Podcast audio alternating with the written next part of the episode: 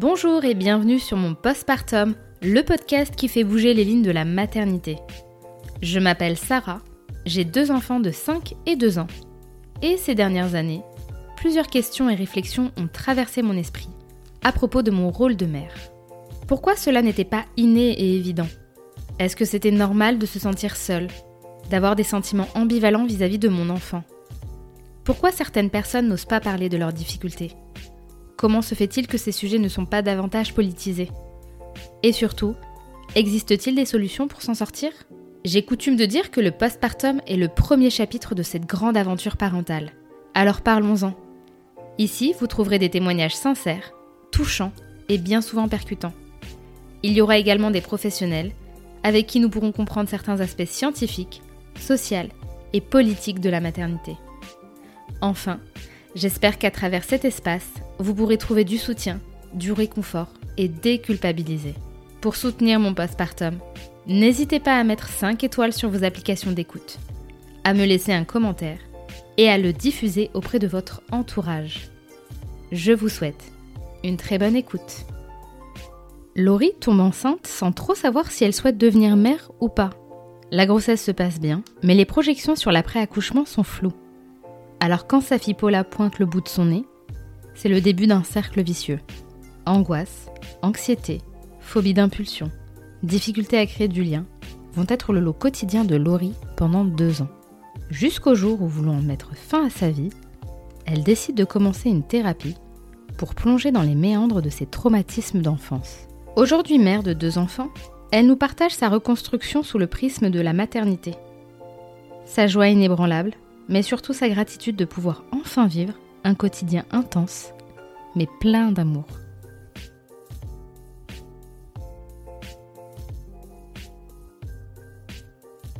Salut Laurie Salut Sarah Bienvenue sur mon postpartum. Merci beaucoup. Et puis merci d'être venue, de t'être déplacée chez moi, ça me fait euh, super plaisir de te rencontrer. Ben on n'est pas très loin finalement, Oui, oui, mais oui. euh, merci surtout à toi de me recevoir. Ah ben je t'en prie. Je vais te laisser te présenter s'il te plaît.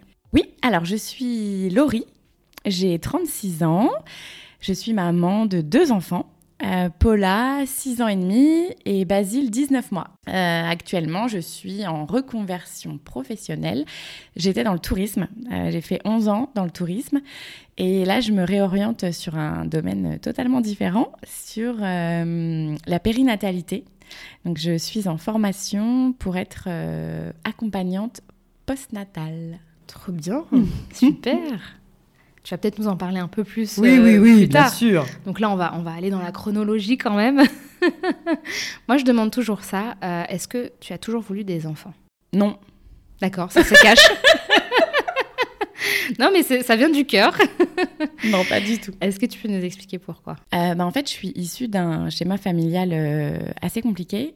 Euh, moi, je suis arrivée dans le couple de mes parents de manière euh, accidentelle. Donc, j'étais pas euh, sur le coup euh, voulu. Il s'avère que mes parents n'est pas hyper faits pour être parents, je pense. Euh, je- à part ces deux personnes euh, qui sont euh, foncièrement bonnes, mais ensemble, c'est des personnes très toxiques. Tu veux dire la dynamique de couple Ouais. familial ne matche pas, Pas tout en tout. étant de bonnes personnes séparément, c'est ça? Ouais, c'est difficile un peu à comprendre, mais je crois qu'il y a des gens qui sont incompatibles et en fait, ils ont passé leur temps à se détruire. Euh, donc c'était un peu des... Enfin, moi, si tu veux, pour être un peu plus euh, schématique, euh, il y a eu les flics chez moi régulièrement. Mon père, il se droguait, donc forcément, ça avait un impact sur son comportement. Il devenait violent. Et à côté de ça, Ma mère n'était pas très hum, bienveillante avec nous. ils sont tous les deux aussi issus euh, de familles très complexes. Euh, donc ils arrivaient, euh, je pense, avec leur bagage assez lourd Mm. dans la parentalité. À l'époque, on n'accordait pas trop, trop de temps à penser ses blessures pour devenir parent. Donc en fait, ils ont un peu fait comme ils ont pu, mais ça a été mal fait. Donc du coup, ma sœur et moi, on en a un peu chié. Et aujourd'hui, euh, je dirais que c'est dommage. Mm. Mais du coup, euh, moi, j'avais vraiment le, tu vois, l'image de si faire des gosses, c'est les rendre malheureux. euh, pff, ça sert pas à grand chose, quoi. Donc d'emblée, tu te projetais bah, consciemment dans une projection euh, schématique avec un schéma mm. qui se répète. Et tu te disais, euh, j'imagine, bah moi je vais reproduire probablement la même chose en fait, vu que c'est ah, tout ce que j'ai connu. Ah, totalement. et tu le percevais, euh, c'est-à-dire que même très jeune, tu avais conscience de ce que ça pouvait impliquer de se lancer dans la parentalité? Pas du tout. en fait, c'était complètement abstrait, mais je savais au fond de moi que, enfin, si tu veux, je, connaissais entre guillemets que ça. Euh, on a beau avoir autour de nous des représentations de, familles pour qui tout va bien et, et dont les parents sont heureux et, euh, amoureux. Mm. Euh, mine de rien, on est un peu marqué au fer rouge parce qu'on vit dans, nos, dans notre enfance. Et, euh, et, du coup, je, quand bien même, je me, c'est des questions que je me posais pas nécessairement, même, tu vois, euh, adolescente, quand tu commences un peu à cogiter sur, euh, sur toute ta vie, je me posais pas la question de la parentalité, mais c'était sûr que je serais pas maman, quoi. Oui. Franchement, je... puis déjà, ça avait Non, merci. Ouais, clairement, j'avais pas une bonne image, tu vois, de ce qu'est un papa, une maman, deux mamans, deux papas, des enfants et tout. Non, moi, c'était... Enfin, nous, c'est il n'y a pas beaucoup de, moments heureux en fait que j'ai en, souvenir avec mes parents, donc euh, je voyais pas trop l'intérêt de refaire hmm. ça quoi. Tu nous as dit précédemment que tu avais deux enfants, donc oui. Forcément un jour ça a switché. voilà, il y a eu un cheminement.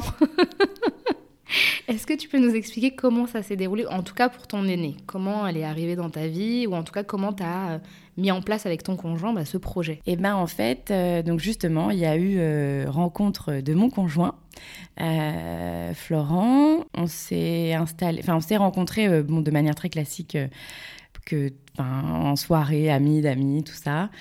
Et petit à petit, j'ai appris à lui faire confiance. C'était pas inné aussi, tu vois, de faire confiance aux hommes, etc. Et en fait, donc, euh, on a, au bout de quelques années, fini par emménager ensemble. Et ça se passait plutôt bien. on s'engueulait beaucoup, mais ça se passait bien. Donc à ce moment-là, pas d'idée de parentalité, maternité euh, Pas du tout. Ok. On avait un petit peu, euh, en déconnant, tu vois, euh, parce que ça devait faire genre 4-5 ans qu'on était ensemble. forcément que c'est un sujet de temps à autre qui arrivait sur le tapis. Je savais que lui voulait plus ou moins des enfants. Moi, j'arrivais pas à savoir. Euh, si j'en hmm. voulais, si j'en voulais pas. Euh, je, je, savais pas, je savais vraiment pas me positionner. J'avais des relations horribles avec mes parents, qui ont fini par se séparer quand même. D'accord, entre temps, ouais. Mais c'était euh, catastrophique les relations que j'avais avec eux.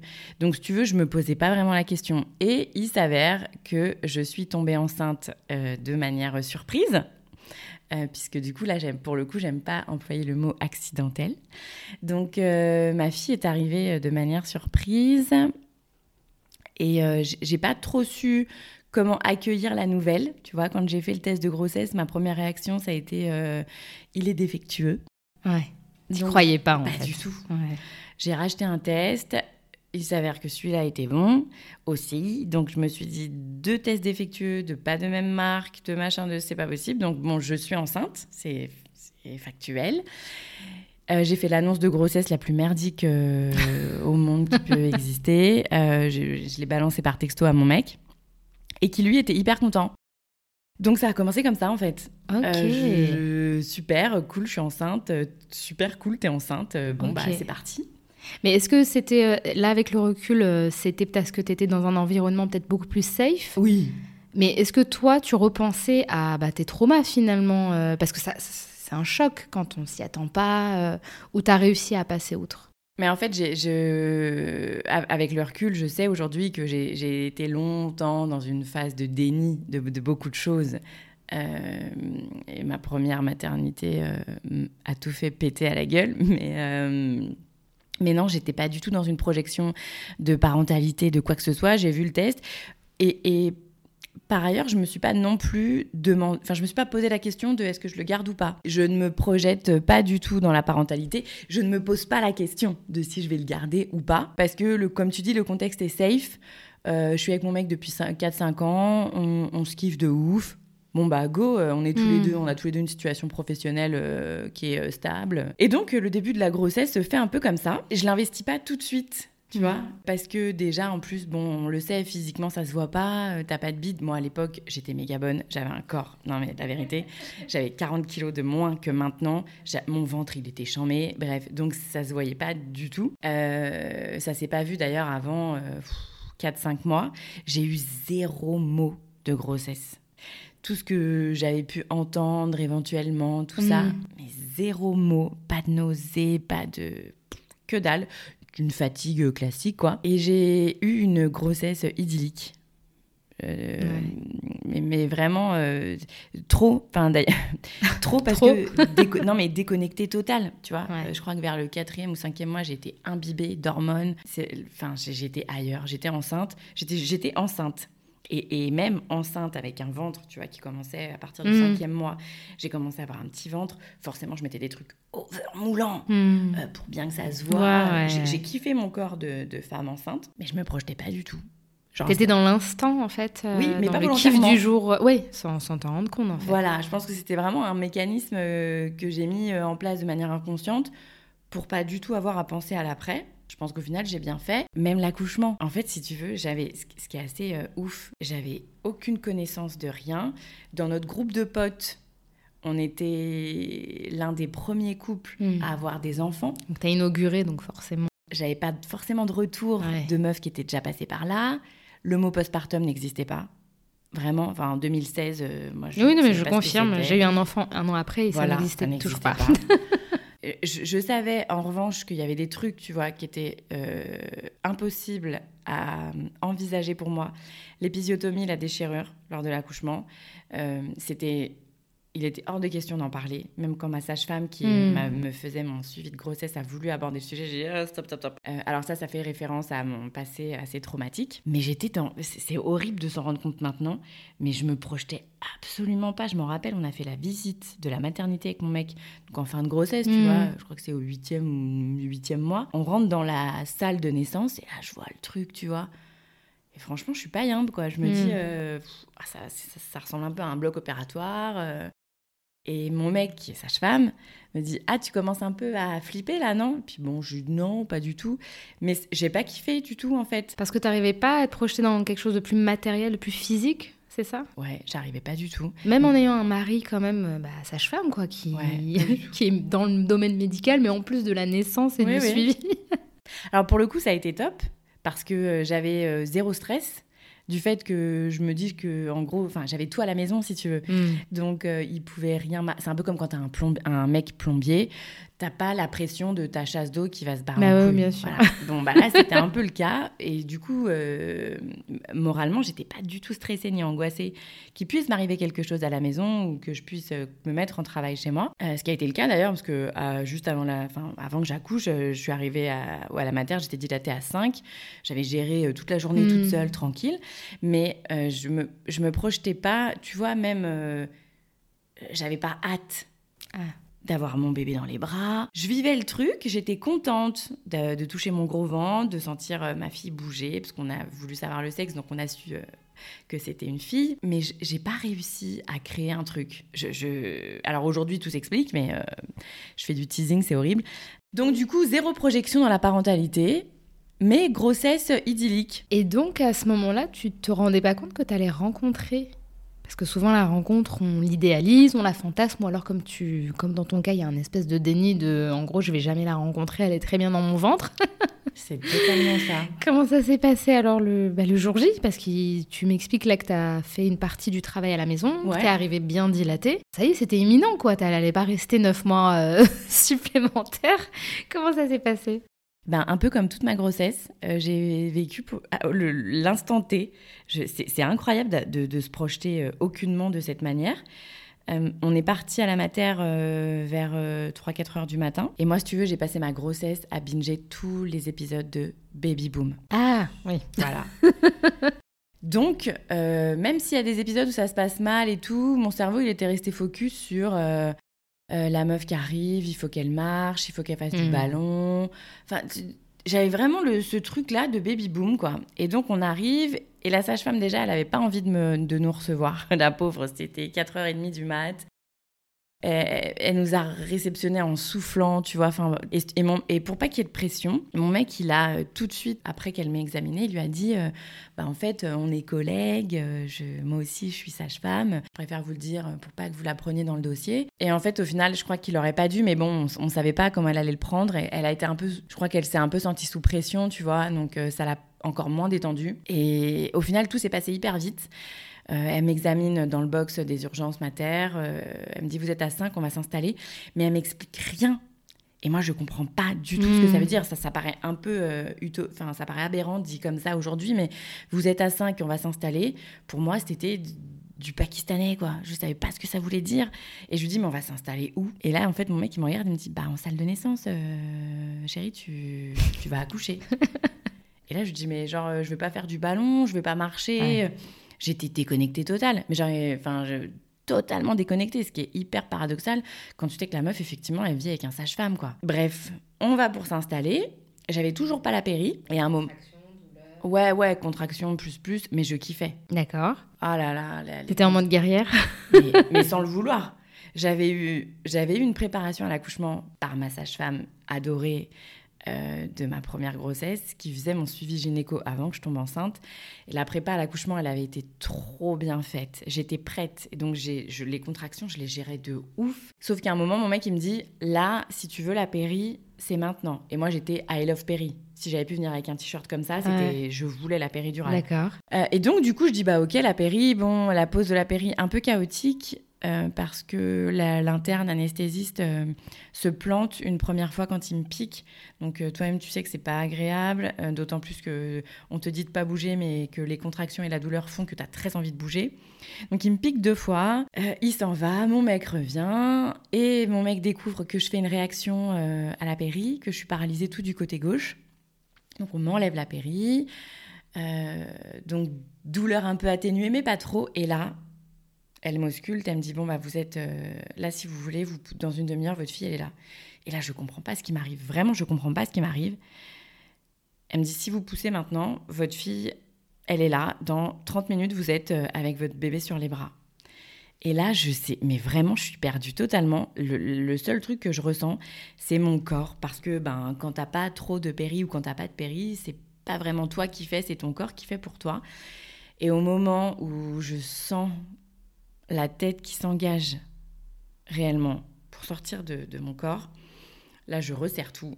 Mais vraiment, je resserre tout. C'est inenvisageable. La douleur, elle est tellement atroce. Moi, j'ai l'impression que mon corps s'ouvre en deux. ça brûle, c'est... Enfin, je sais pas si tu l'as ressenti, mais je sais qu'il y a des femmes, c'est carrément des... Ça fait comme si on mettait du, feu, quoi. Ouais, mais, mais, mais... Et, ça, et tu sens tes entrailles aussi s'ouvrir, quoi. C'est que j'ai l'impression qu'avec une tronçonneuse, on m'ouvre le corps en deux. Mais c'est vraiment le, le, sentiment que j'ai. Et là, je dis à mon mec, c'est mort, je n'accouche pas, c'est mort, je peux pas. Il a été cool, pour le coup, il me dit, le seul moyen que tu as de plus souffrir, c'est qu'elle sorte. Et là, en fait, il y a eu une, une, contraction énorme. Donc, euh, les poignets sur le lit, euh, merci. J'ai hurlé. Mais vraiment, plus j'ai hurlé le truc, tu vois, dans quand je regardais Baby Boom, je me disais, ah, vas-y, arrête d'en faire trop, c'est bon. Bon, bah, j'ai hurlé euh, comme une vache qu'on égorge. Et elle est sortie, et là, blackout total. C'est-à-dire que je j'ai cuté totalement euh, le, truc parce que trop douloureux physiquement, euh, mais psychologiquement aussi, avec le recul, je le sais aujourd'hui.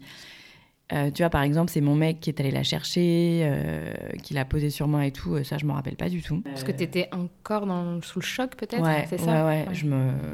et, puis, et puis, je crois que pour le coup, ça a été symbolique, mais c'est le passage au statut de, de, maman. Et après, ben, c'est la catastrophe, quoi. Je suis pas bien du tout, mais vraiment. Enfin, je veux dire, mon mec, il est aux anges, il devient papa et tout. Et moi, je, je suis là, mais putain, mais non, quoi. Enfin, qu'est-ce que j'ai fait? Qu'est-ce que. C'est horrible. Horrible, horrible. Parler d'un passé traumatique, oui. je, connais un peu les grandes lignes. Euh, à ce moment-là, tu réalises Pas du tout. Que c'est en lien avec ce qui t'est arrivé plus jeune? Aucunement, j'ai aucune notion de rien du tout. Euh, je sais juste que c'est l'angoisse et la peur là. Et que contrairement à toutes ces mamans que j'ai pu voir à la téloche, euh, moi je suis pas heureuse. Donc forcément tout de suite je me demande ce qui va pas, tu vois. Et ton conjoint il le sent ça que... Ou est-ce que lui il est baigné dans dans la volupté et l'amour. Voilà, lui, il est, euh, il a la réaction classique d'un papa béat. Il est plutôt en admiration parce que d'ailleurs, il, me le dit euh, tout de suite. Il me dit, waouh, mais euh, moi qui te pensais genre chochotte et compagnie, le premier truc qu'il va me dire c'est mais c'est incroyable comment tu te transcendes dans la douleur. Donc moi j'ai pas l'impression d'avoir fait un truc de ouf. Et, c'est quand même un truc de ouf. Oui, mais bien sûr, bien évidemment. Mais en fait, je réalise rien. Je, te dis, je réalise. La seule chose, c'est que j'ai peur. Tu vois, le premier truc qui va. On, reste en salle de réveil un petit moment. Euh, parce que maternité en Ile-de-France, donc pas de place, donc voilà. Il me dit, bah, je vais m'acheter un truc à la cafette, tu veux, que je, tu veux que je te prenne un truc? Je sais pas si j'ai encore le droit de manger à ce moment-là, mais enfin... Et là, je m'en bats les couilles de ce qu'il va me chercher à manger. Le seul truc que je me dis, c'est, mais tu vas me laisser toute seule là euh, ah ouais. Avec la petite? Genre, euh, il va se passer quoi? Tu vois, c'est ma première réaction. Et en fait, ça va être ça pendant deux ans. Comment ça se passe avec ta fille au quotidien C'est dur. Ouais. C'est super dur parce que tout tout est mécanique plus ou moins. Il y a une espèce d'ambivalence tout de suite qui se crée en dehors de l'ambivalence maternelle qu'on peut ressentir mm. au quotidien. Il y a, euh, ok, c'est cool, je suis maman, euh, ma fille est en, bonne santé, c'est quand même euh, magnifique, mais j'aime pas tout ce que ça représente pour moi. J'ai peur de mal faire. D'ailleurs, à la maternité, c'est mon conjoint la plupart du temps qui s'occupe d'elle. Moi, je l'allaite, mais j'ai trop peur de de la toucher, de la faire tomber. Je, pose des questions euh, hyper euh, bêtes aux auxiliaires. Certaines me font ressentir que en plus ce sont des questions bêtes, donc c'est ça me rassure pas spécialement mm. et, euh, et je suis pas préparée à rien. Je suis pas préparée au, à l'après accouchement. Moi, on, on, a fait entre guillemets que me me préparer médicalement jusqu'à la naissance. Euh, donc euh, prise de sang tous les mois. Euh, voilà, j'ai été checkée par tous les médecins et tous les gynécos et tout. Mais j'ai pas été préparée à l'après parce que c'est pas encore la mode à l'époque. Et du coup, je me retrouve en suite de couche, donc avec, ben, comme toutes les meufs, la culotte filet pleine de sang, les positions d'allaitement que je maîtrise pas vraiment. Heureusement qu'elle attrape bien mon sein, mais euh, la nuit, euh, système D, parce que je me rends compte que la nuit, il faut voir quelque chose quand tu deviens maman. Et que dormir dans le noir, euh, ben, c'est plus possible. Sauf que je peux pas dormir avec la lumière parce que je trouve que c'est trop aveuglant mm. pour mon bébé. Donc j'allume la lumière de la salle de bain, de la chambre, je pousse un peu la porte, enfin bref. Alors que aujourd'hui, on te dit prenez une veilleuse pour la maternité. Tu vois, bref, c'est un, tout petit truc mais qui change c'est vrai qu'avant, on n'en parlait pas. Mais pas du tout. Ça allait pas jusque-là en termes de préparation, de matière. mais clairement, alors que franchement, c'est, ce sont des petits détails qui t'aident psychologiquement de dingue. Et donc, je me retrouve euh, dans cette chambre euh, dans laquelle, euh, à aucun moment, on a prévu que mon mec reste dormir. Ah, d'accord. Donc, même dès la première nuit, lui, il s'en va. Il doit partir. Ok. Première nuit atroce. En plus, j'ai le coccyx luxé, mais je le sais pas personne me le dit, euh, personne n'envisage que ce soit ça. Parce je, que t'as, mal quand même. Je souffre, mais genre euh, à un point tel que je peux pas me lever toute seule de mon lit. Euh, pour marcher, je marche un peu bossue comme une petite mamie parce que je suis contractée de douleur. Euh, j'ai eu une déchirure, donc ça aussi, laisse tomber. Moi, qui pour moi, qui n'envisageais absolument pas le truc, donc ça me fait un mal de chien. Et à chaque fois, je dis, à chaque fois que je dis, j'ai trop mal, c'est bizarre et tout, tout le monde me regarde genre. Euh, eh, les femmes, elles accouchent depuis la nuit des temps, c'est pas toi. Tu vois, euh, on me met dans la gueule le syndrome méditerranéen. Ah ouais, c'est Ah là là, mais ce putain de sein, je, je supporte plus. D'ailleurs, cette expression, je, la débecte. ouais, plein de trucs comme ça. Et au bout d'un moment, donc je finis par rentrer chez moi. Émotionnellement parlant, c'est horrible. Moi, je voulais rester pour le coup à la mater.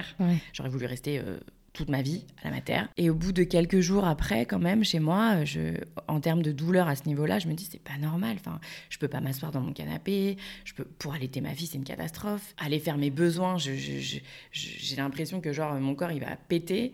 Donc je finis par aller voir euh, ma sage-femme et je lui en parle et elle me dit allez voir, euh, donc elle me donne les conseils d'une ostéo mhm. parce que c'est c'est pas normal que vous souffriez autant euh, de temps après l'accouchement. Et c'est cette, c'est cette ostéo qui va finir par me dire que ben, j'ai le coccyx luxé, elle, va, elle me le remet et tout. Et au final, quelques semaines après, donc en tout, je crois, un mois après l'accouchement, tout va de nouveau mieux. Mais rien que le fait qu'on mette un mot sur tes mots, Forcément, déjà, ça aide. Euh, mais tu gardes une sensibilité à vie, par contre, au niveau du coccyx. Je pense que les, les nanas à qui c'est arrivé, elles, le savent. En revanche, en termes de sensations, en termes d'émotions, de projection, de, de ressenti. je suis là, mais je suis pas là. Parce que le premier truc auquel je pense, c'est bah, je vais me retrouver toute seule avec ma fille, fatalement. Oui, parce que ton compagnon, il peut pas prendre un congé euh, illimité. Enfin, il peut euh, peut-être aménager. Enfin, je sais pas comment ça se passe bah, quand on est dans le milieu médical. C'est un peu comme euh, dans le privé, au final, comme un salarié classique. Il a, à l'époque, c'était deux semaines le congé paternité, donc il s'était arrangé à mettre à la suite du congé paternité, deux semaines de congé payé. D'accord. Et du coup, ils ont aussi, comme ils travaillent sous forme de garde de 12 heures, ils ont des, des, des repos récupérateurs. En tout, il est resté un mois et demi avec moi. Donc, top. Bah oui, c'est vrai que c'est pas mal. Situation bah assez euh, charmée, surtout pour un premier. Mais euh, j'arrive pas spécialement à apprécier parce que je me dis, vraiment tout, quasiment tous les soirs, tu vois, à partir de 19h, moment où en général les bébés déchargent, moi j'avais cette boule qui, qui, apparaissait dans mon ventre avec le truc de bah, je vais me retrouver toute seule en fait. Euh, et, puis tu fais le décompte quoi. Chaque jour qui passe te rapproche d'une, d'un isolement euh, bah, avec ton, Clairement. ton bébé. Surtout qu'il a repris c'était un mercredi, je me rappelle très bien. Il a repris de nuit. Ah oui. Et moi, inutile de te préciser que c'était le moment le plus terrible pour moi, c'était la nuit. Alors, tout le long de son congé paternité, il s'est levé avec moi, même si je l'allaitais, il se hmm. levait pour changer la couche et tout, donc je me sentais pas seule. Mais l'éventualité de me retrouver toute seule dans l'appart la nuit avec elle, je sais pas comment te dire la ah terreur que bah, ça J'imagine, ouais. Et je sentais bien, en revanche, que c'était pas un sentiment euh, classique. C'est pas une sensation liée forcément à tous les débuts dans la maternité, tu vois. Et à ce moment-là, j'ai commencé à me dire, il y a un truc qui va pas, mais sans chercher réellement pourquoi. Je, je, pleurais beaucoup. franchement, je, quand je repense à mon début, euh, mes tout premiers pas dans le rôle de maman et l'arrivée de ma fille, j'ai pas beaucoup de souvenirs hyper joyeux, agréables. Et parce que là, précédemment, tu me dis que cet état à peu près a duré deux ans. Deux ans, c'est énorme. Sauf que les deux premières années en postpartum. Maintenant, on sait que le postpartum dure entre un an, trois ans, voire parfois plus, hein, en fonction des, des, vécus, du physique de chacune, de ce qu'on vit. Euh, quand est-ce que tu as commencé à vraiment te dire non, mais là, il faut, faut, que je comprenne ce qui se passe, euh, ça peut plus durer Est-ce qu'à ce, moment-là, ton compagnon, il commençait à réaliser euh, tu vois, une fois que les effluves hormonales, béatitude commencent un peu à s'évaporer, qu'on rentre dans, voilà, dans le quotidien, ça s'est passé quand, ça, euh, le, déclic, si y en a eu? Ouais, il y a eu un premier déclic au un an de ma fille, donc euh, date un peu anniversaire euh, d'accouchement et de sa première bougie. Je rentrais du taf à chaque fois avec une boule au ventre, j'étais vraiment pas bien. Et il y a un soir dans le train, j'arrive plus du tout à me concentrer. Quoi. La musique que j'écoute, je l'entends pas. J'essaye de bouquiner, ça rentre pas. Et je suis pas bien, tu vois, les mains moites et tout. Euh. Et je dis, donc je rentre. Et c'est un jour où mon mec travaillait pas, donc il s'était euh, chargé d'aller chercher la petite chez la nourrice, ou il l'avait gardée, je sais plus, bref. Ils étaient à la maison tous les deux. Et je lui dis, écoute, je vais chez le médecin. Là, je me sens pas bien du tout. Je, pense qu'il faut vraiment que j'aille voir le médecin parce que je sens que ça, ça arrive à un stade où j'arrive plus à gérer. D'accord. Et, là, c'était physique et émotionnel Ouais. Ok. Ouais, ouais, vraiment. Et il me dit, bon, bah ok, euh, pas de souci, oui, oui, vas-y. Et je me retrouve dans la salle d'attente de, de, ma médecin, qui d'habitude reçoit que sur rendez-vous. Et je lui dis, entre deux patients, je, viens vous voir, je suis désolée, j'ai pas de rendez-vous, mais je, je, ne vais pas bien du tout, j'ai vraiment besoin de vous voir. Elle me dit, ok, je vous reçois, attendez, quoi. Hmm. Et quand elle me reçoit, euh, je lui explique, mais sans avoir la lucidité que j'ai aujourd'hui et le recul nécessaire pour avoir la situation un peu euh, dans son contexte. Je lui dis, écoutez, donc je viens d'avoir un enfant, enfin ma fille va avoir un an, euh, j'ai repris le travail, euh, j'ai repris le travail hyper tôt, elle avait deux mois, trois mois et demi, et je, je, me sens pas bien, j'angoisse, pour le coup je perdais de l'appétit, j'avais perdu, pour ma grossesse j'avais pris 9 kilos, au total j'étais à moins 15 kilos quasiment, et, et je vais pas bien. Et en fait, la manière dont je lui explique certains symptômes ou certains mm. ressentis, elle oriente le truc sur euh, un début de burn-out professionnel. Ok. Tu vois, des crises d'angoisse liées un peu au taf. Euh, et, et c'est vrai qu'au taf, j'étais pas la plus épanouie, mais je me sentais vachement mieux au taf qu'à la maison, bizarrement. Donc elle, elle n'a pas associé ça à... Mais parce qu'en plus, moi, si tu veux, je l'aide pas à mm. associer le truc euh, à la maternité. Parce que dans ma tête, c'est pas une maman, c'est censé être heureuse. Moi, autour de moi, les gens sont hyper heureux pour moi. L'arrivée de ma fille, ça a été l'arrivée de la première petite fille des deux côtés, mm. euh, de mon mec et de mon côté à moi. Donc c'est c'est un heureux événement et ce n'est qu'un heureux événement pour tout le monde. Donc j'ai un peu cette culpabilité, tu vois, de... de... Surtout toi, t'es au centre. Ah, clairement. Tu peux pas... Comme tu dois être heureuse. Et là, bah, toi, tu réponds oui, alors qu'à l'intérieur de toi, c'est c'est horrible. C'est un cimetière, clairement. Et donc, je l'oriente clairement. Je, je, trouve que son idée, elle est cool. Un burn-out professionnel, c'est légitime. Ça va, ça fait, je sais pas, peut-être. Euh, à l'époque, ça devait faire 5 ans, ça, ce que je bossais dans la boîte dans laquelle j'étais. Et du coup, j'y vais à fond sur la théorie du burn-out professionnel. Elle me donne un, tout de suite un anxiolytique. Et moi, je suis trop contente. Je me dis, ah, j'ai des médocs, je vais forcément aller mieux. Et elle me conseille quand même d'aller voir euh, peut-être ma sage-femme, d'en discuter avec elle, tu vois. Pour un peu son conseil par-dessus le bras, j'ai mes médocs, donc euh, tant mmh. mieux c'est quand même pas l'idéal, tu vois. Les semaines passent et euh, je, je, ressens pas forcément l'effet que je voulais, genre t'as mal au crâne, tu prends un doliprane et ça passe. Mmh. Donc ma sage-femme euh, m'oriente vers euh, peut-être, euh, elle me dit allez voir cette sophrologue psychologue, ça pourrait éventuellement vous aider. Moi, bête et disciplinée, j'y vais. Et alors là, la séance, pouf, une horreur. parce qu'en fait, je pense que la nana est hyper douée dans son métier et qu'elle met le doigt sur un truc bah, qui me touche au plus profond de moi. La séance se passe pour le coup très bien, hmm. mais à la question euh, est-ce que vous avez peur de faire mal à votre fille? Est-ce que vous avez peur de tuer votre fille? Là, je m'effondre. Et je m'effondre à un point où je peux plus du tout parler de la séance. C'est, ça devient catastrophique. Mais parce que tu faisais des phobies d'impulsion à ce Oh là là, ouais. Mais je savais pas ce que c'était. Je savais pas ce que c'était. Et tu n'oses pas le dire en plus. Ah non, non, non, non, je sais pas ce que c'est. Mais moi, si tu veux, ma fille, je, la, je me vois la, la jeter par-dessus euh, du pont que j'emprunte euh, euh, tous les matins pour aller bosser. Je me dis, oh là là, si je la jette, ça va faire quoi? Chaque fois que je suis invitée chez quelqu'un qui est en étage, je m'imagine la, jeter par-dessus le balcon. Quelque chose d'assez euh, horrible et, quelque chose avec lequel j'ai encore beaucoup de mal aujourd'hui parce que j'en ai pas parlé jamais. Euh, mais dans les phobies d'impulsion aussi, il y a quand je lui change sa couche, qu'est-ce, qui, qu'est-ce que ça ferait si je l'agressais sexuellement mm. il, y a, il y a euh, des actes, euh, c'est vrai qu'on en parle moins, parce que c'est, c'est très tabou. C'est sensible. Effectivement. Mais il faut garder en tête que dans les phobies d'impulsion, il y a des actes parfois incestueux qui nous viennent en flash. Et c'est horrible. Euh, surtout ayant, étant victime, moi, de violences sexuelles quand j'étais enfant, je me dis, mais qu'est-ce qui se passe? Et, et, le fait de ressentir tout ça me, me fait me sentir la pire des mères possibles et inimaginables. Et donc, quand cette professionnelle de la santé mentale me pose cette question-là, euh, je crois que tout s'effondre parce qu'elle elle met le doigt euh, sur. Et puis tout de suite, en fait. Sur la problématique. Oui, oui, c'est genre au bout de quelques, quelques questions, euh, assez classiques, somme toute, mais, mais ouais, elle met le doigt là-dessus hyper rapidement. Et là, elle se rend compte que c'est un chantier et elle me dit que ça dépasse ses compétences et elle m'invite à plutôt m'orienter vers euh, un ou une psychiatre. Ok. Et moi, je suis un peu chamboulée, je t'avoue, mais je vais le faire quasiment euh, immédiatement. Je, je, regarde un peu les, les psychiatres euh, aux alentours. Il faut que ce soit une femme. Je veux pas d'un homme, ça n'a rien de misandre. Oui, c'est le terme. C'est le terme. Mais au vu de ce que tu as vécu, voilà, forcément. J'arrive pas du tout.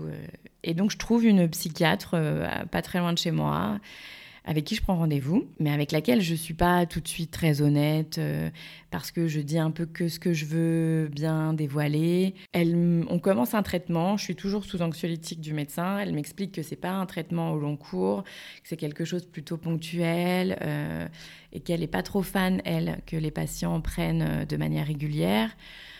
si réellement je je distingue des symptômes physiques euh, et émotionnel, il faut que je les note, on en parle et à ce moment-là, elle verra pour un traitement médical, ce qui va s'avérer le cas. Euh, mm. je vais être mis euh, sous antidépresseur. Ça va faire effet hyper vite. Franchement, en mm. deux, trois semaines, pouh, je passe de, des flots de larmes à c'est des paillettes dans ma vie. quoi. Donc c'est chambé. La magie des molécules. De ouf. Et en plus, comme j'ai un peu dit ce que je lui ai un peu dit ce que je voulais, euh, je considère que tout va mieux, c'est bon, c'est génial. Donc là, si tu veux, ma fille, elle a grosso modo un an et demi. Et euh, au bout de, je sais pas, deux mois de traitement, je, vais les, je les arrête. Je me dis, franchement. Hmm. Et t'arrêtes brusquement en plus Ouais, oui, oui. Alors je sais pertinemment qu'il faut pas, mais je me crois un peu comme tout le monde dans ces cas-là. C'est bon, je vais bien, franchement, regarde, on arrive au printemps, les beaux jours. Donc tu vois, tout ça, ça joue aussi sur le fait que je vais bien, je vais super bien. Et euh, se passe l'été, le printemps, l'été, on part en vacances, c'est génial. Franchement, je me sens mais au top du top. Euh, physiquement, je suis plutôt à mon apogée en plus, donc ce qui mm. ne gâche rien. Et, euh, et à l'approche des deux ans de ma fille, ça repart sur un. Ah bah là, c'est le drame total, mais plus plus par rapport à l'année d'avant. Je, je, vais clairement faire une, une, une crise de panique je je vais plus du tout pouvoir m'occuper de ma fille. Euh, mais c'est plus une histoire de volonté là, c'est une histoire de capacité. J'arrive plus. Je, je, je, pleure tout le temps. Je pareil, je repère du poids et tout. Et je fais une tentative de suicide dans mon bain euh, parce que parce que c'est le seul moyen de plus souffrir. C'est tellement euh, intense et horrible. Je, chaque centimètre de ma peau est en souffrance totale. J'ai pas l'impression d'être une bonne mère du tout. donc en gros, c'est un peu la solution pour ne plus souffrir et pour ne plus vraiment être un poids, tu vois, pour mon mec euh, avec qui c'est pas forcément très drôle. Et puis bah non, en fait, euh, au moment où j'arrive plus à respirer, au moment où j'étouffe totalement, euh, j'ai ma fille qui son visage apparaît mm. et, et je me dis mais c'est pas possible en fait. Enfin non, enfin c'est non et et je me dis là ça va pas. Et c'est à ce moment-là en fait où je prends le déclic de c'est trop important en fait. Le c'est pas juste euh, une paire de chaussures qui me va pas. C'est euh, tu fais bien de le préciser. Non mais vraiment c'est genre rien ne va euh, et il va falloir faire quelque chose parce que je vais pas pouvoir continuer comme ça. Et du coup j'en parle à mon mec. Et là mon mec me dit tu appelles ta psychiatre tout de suite. Sinon on va aux urgences psychiatriques et parce que c'est plus possible du tout en fait ni pour moi ni pour toi ni pour Paula parce qu'elle s'appelle Paula mmh. Euh, par chance, ma psychiatre me reçoit euh, le lendemain en urgence. Elle s'étonne de ne plus m'avoir vue pendant des mois aux consultations. Et là, en fait, je lui balance tout. Je lui explique tout. Je vide mon sac. J'ai ce besoin de, hmm. tout dire. Tout, tout, tout, tout, tout, tout. Mais quand je te dis tout, c'est que euh, je me contente plus de lui dire que je suis issue d'un schéma familial compliqué et que l'enfant, c'est pas hyper gay. Je lui balance ce qui m'est arrivé quand j'avais 12 ans. Et là, à partir du moment où je lui explique tout en détail, elle euh, me dit mais c'est ça. Et elle me dit j'aurais aimé le savoir plus tôt. J'en parle librement, mais c'est encore un peu. Enfin, c'est des, sujets qui resteront sensibles à vie, tu vois. Et, euh, et, donc, à partir de ce moment-là, elle met en place euh, une obligation de suivi. donc, je dois me rendre à son cabinet toutes les semaines. Mais du coup, le fait, tu vois aussi, que je sois arrêtée de travailler, ça m'enlève un poids, bizarrement, parce que je me dis au moins j'ai pu à donner le change au taf. Euh, parce que c'était hyper énergivore de, de te voir ah euh, dire ouais c'est génial c'est cool puis d'être dans la performance tout le temps tout le temps parce qu'en plus paradoxalement durant ces années j'évolue professionnellement parlant parce que j'ai toujours eu cette espèce d'ambition euh, je suis un peu carriériste dans l'âme et, et j'avais à cœur de relever plein de nouveaux challenges dans mon, dans mon boulot que j'ai fini par relever mais c'était hyper dur parce que tu vois, par exemple, euh, j'avais des réunions qui étaient bookées à 16h30. C'était l'angoisse des réunions quand t'es maman à 16h30. C'est une galère. C'est le pire. C'est le pire, tu vois. T'es pas dans la réunion, t'es juste dans le putain, faut que j'ai mon train, faut que j'ai mon train. Et la personne qui pose la question à 17h45, t'as envie de lui niquer sa mère parce que tu sais que c'est mort. Ça va te faire louper ton train. Bref, au final, euh, je suis arrêtée de bosser et ça, c'est cool. On met du temps, on, met, on va mettre beaucoup de temps à. Hum, à démêler euh, ben, tous ces nœuds, euh, toutes les queues de singe qui se sont euh, emmêlées, emmêlées, emmêlées. Ça va être très dur. Il y a des séances qui vont être. il y a des séances durant lesquelles j'y vais avec des lunettes de soleil, alors qu'on est en février, tu vois. À Paris, le soleil en février, c'est pas trop ça. Mais ça va être tellement salvateur. à côté de ça, elle va me diagnostiquer un trouble de l'humeur aussi. que je garde à vie. elle m'explique que c'est souvent un mécanisme d'autodéfense que les victimes de violences sexuelles mettent en place. C'est le seul moyen, en gros, que le cerveau trouve pour euh, survivre à l'horreur qui se passe. Ça, je le savais pas non plus, tu vois. Euh, et donc, euh, on essaye plusieurs molécules, plusieurs traitements. On finit par trouver le bon. Et en avril, je me décide à partir. Je, parle beaucoup de ce voyage, mais parce que ça a été tellement un voyage au sens propre du terme. Je pars au Portugal avec ma fille, toute seule. Et, et, et, pour la meuf que je suis à l'époque, c'est genre euh, un truc inenvisageable parce que allez, il faut quand même se replacer dans un contexte où passer une soirée toute seule avec elle, c'était au-dessus de mes forces. Et là, je, me, je m'envoie des milliers de kilomètres en avion avec un bébé, de, enfin, un enfant de deux ans et demi. Et euh, mais j'en ai besoin, c'est viscéral en fait. J'ai besoin pour le coup de me challenger. Ça n'a rien à voir avec euh, la compétition ou quoi que ce soit. Mais comme je vais de mieux en mieux, parce qu'il faut quand même préciser que euh, en avril, ça fait six mois que je suis en thérapie profonde et sérieuse. Je suis prête. Ma psychiatre, je lui demande son avis. Elle me dit si vous le sentez, allez-y.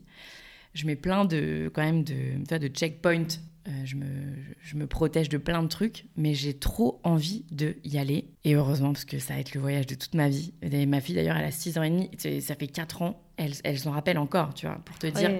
Ça a été votre voyage Ça a été notre voyage, mais ça a été le voyage où je suis devenue maman, en fait. Et, euh, et où... Pardon. J'ai encore des mouchoirs, si tu veux. mais ça a été le, ça a été le voyage qui m'a fait me rencontrer, moi, en tant que maman, mais qui m'a fait aussi rencontrer ma fille.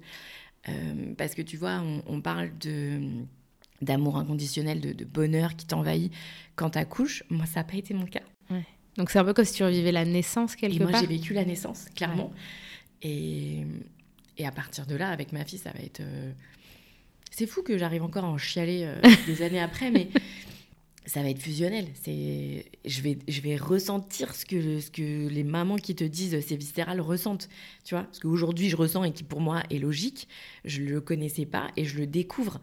Et pourtant je vais galérer hein, durant ce voyage.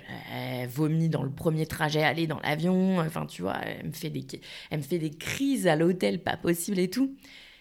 Mais je découvre que je, je vais pas mourir en fait, tu vois?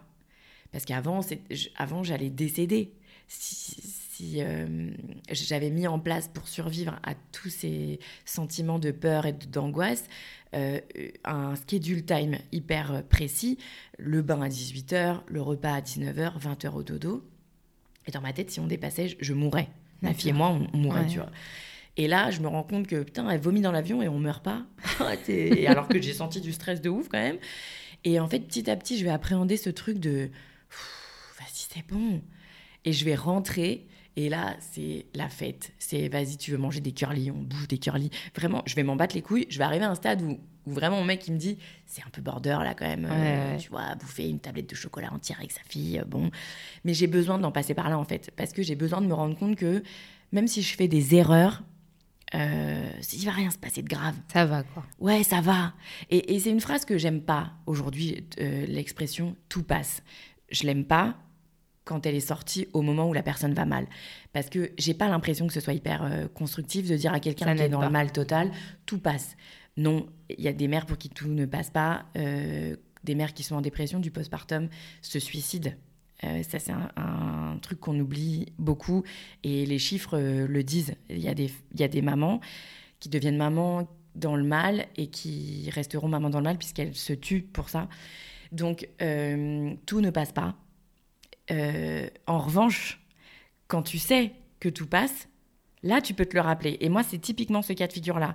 C'est-à-dire qu'aujourd'hui, je sais, oui, que tout passe. Et du coup, je me le dis quand je vais pas bien, parce que ça fonctionne. Euh, mais je le dis pas aux gens, par contre, tu vois, je dis pas aux gens qui sont pas bien, t'inquiète, ça va passer. Ah, je déteste ça. Parfois, ça passe pas, il faut en avoir conscience, tu vois. C'est super.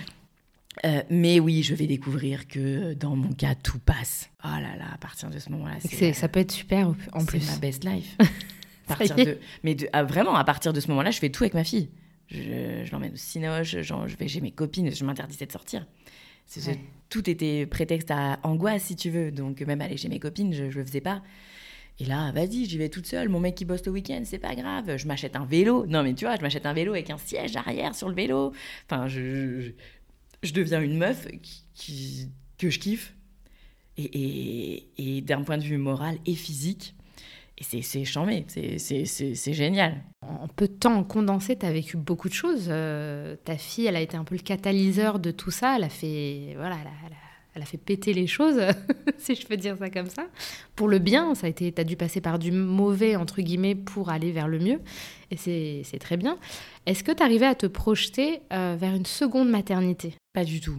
Est-ce que ah pour toi, c'était trop? C'est-à-dire là, j'arrive à gérer avec ma fille, je kiffe Ne m'en demandez pas trop. Est-ce que tu arrivais à. Ah, je me posais pas la question. C'était même pas un sujet entre toi et ton ah, pas du tout.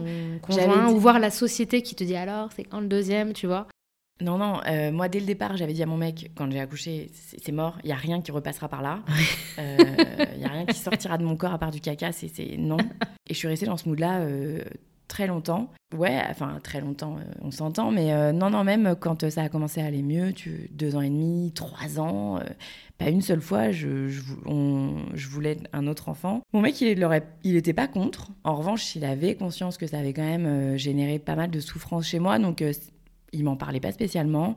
Autour de moi, j'ai pas le souvenir, ou alors j'éludais la question de manière intentionnelle et du coup j'ai pas forcément gardé ça en mémoire. J'ai pas le souvenir qu'on m'ait dit alors un petit quand est-ce que tu fais le petit deuxième? De manière hyper acharnée. On a hmm. dû me le dire parce qu'effectivement, de toute façon, t'es jamais euh, à l'abri des questions. Euh, même je pense que même quand t'as 12 enfants, on te dit alors le petit 13e, c'est pour quand? C'est clair. Tu vois, je pense vraiment que c'est ça. Mais, euh, mais ça m'a pas choqué, ça m'a pas plus saoulé que ça. Et je suis restée comme ça jusqu'aux 4 ans de ma fille. Et quand elle a soufflé sa quatrième bougie, je me suis dit, mais non, quoi, mais c'est tellement chambé notre vie. Franchement, faut qu'on décuple ça. Parce que j'ai jamais eu cette peur. Au moment où je veux un deuxième enfant, j'ai jamais eu la peur de est-ce que je vais réussir à l'aimer autant? Ou même peut-être que ça ravive encore, ou que, tu sais, parce que le postpartum, c'est une période tellement particulière qui réenclenche des mécanismes, même si tu es en thérapie et tout. Tu t'es pas dit, mais mince, est-ce que je vais me retrouver dans ce même schéma que j'ai pu vivre avec ma fille? Je pense que inconsciemment, j'ai dû me le dire puisque j'ai mis en place tout un système de protection et de au cas où qui frôle peut-être la maniaquerie. Ouais, tu t'es mis en mode sécure là, genre je verrouille tout. Quand on a commencé, enfin, on n'a pas eu le temps de commencer et d'en parler parce que je te dis, elle a eu 4 ans en octobre, on se met OK avec mon mec euh, d'avoir un deuxième. En décembre, je retire mon stérilet. En janvier, je tombe enceinte. Donc, j'ai pas le temps. Il faut savoir que je fais partie de ces femmes, à peine tu les regardes, elles tombent enceintes. c'est joliment dit. Tout de suite, si tu veux, j'ai j'ai senti que ça allait être OK parce que là, pour le coup, viscéralement, j'avais aussi ce challenge encore. J'aime pas ce mot quand il est associé à la maternité, mais euh, j'avais envie de prendre ma revanche. De réussir là où ça n'avait pas fonctionné. Là où ça a fait les deux ouf. Mm. Et en plus, à cette période-là, euh, je suis devenue à fond sur les réseaux. Euh, mais vraiment, je suis devenue accro aux réseaux. Mm. Alors qu'avant, quand ma fille est née ou quand j'étais enceinte, Instagram, je connaissais pas trop. J'avais un compte privé où il devait y avoir genre trois photos. j'étais encore sur Facebook à l'époque, imagine. Mais là, je suis devenue hyper au fait. Je me suis hyper documenté, c'est un domaine qui me passionne euh, vraiment plus que tout. Je découvre tous les podcasts qui existent à ce sujet, les comptes Instagram.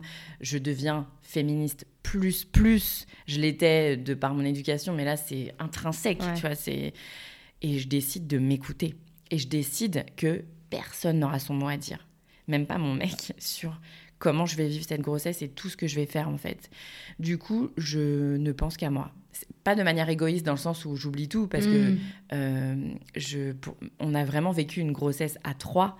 On a, on a tout de suite intégré notre fille au projet et tout, tu vois. Quand j'ai mal quelque part, je le dis, je m'écoute, je fais en sorte de plus avoir mal. Mm. Tu vois, j'ai en plus encore dans ma tête ce, cette putain d'expression du syndrome méditerranéen qui, que j'exècre vraiment euh, tous les pores de ma peau et, je veux être légitime. Du coup, je choisis la sage-femme qui va me faire mon suivi de grossesse, qui est une amie, mhm. euh, qui est une amie de mon mec, qui est aussi une collègue de mon mec. Euh, et je garde en suivi de ville la sage-femme qui m'avait suivi pour ma fille et qui m'a toujours suivi pour mon suivi gynéco, que j'aime à la folie. Je, j'ai la chance, du coup, la sage-femme, ma pote qui s'appelle Mel, qui me suit à l'hôpital, qui va m'accoucher, parce que c'est elle mhm. aussi qui, je, décide qu'elle m'accouche. Elle accepte, hein, je lui demande d'avoir quand même, je lui impose pas. Mais j'ai la chance qu'elle soit au courant de tout mon parcours euh, d'enfance, de, victime, tout ça, parce que j'ai créé un compte Insta public et du coup c'est au, vu et au su de tout le monde. Et du coup elle a une approche euh, en tant que soignante qui va être euh, je pense, hyper importante. Euh, par exemple, j'ai euh, j'ai zéro toucher vaginaux. Toucher vaginal, je sais pas si on conjugue ou pas, mais j'en ai zéro. Euh, ça paraît anodin dit comme ça, mais en vrai, elle m'apprend que c'est pas obligatoire et que quand tout se passe bien, Il n'y a pas spécialement besoin de venir vérifier, de venir mettre un Mhm. doigt.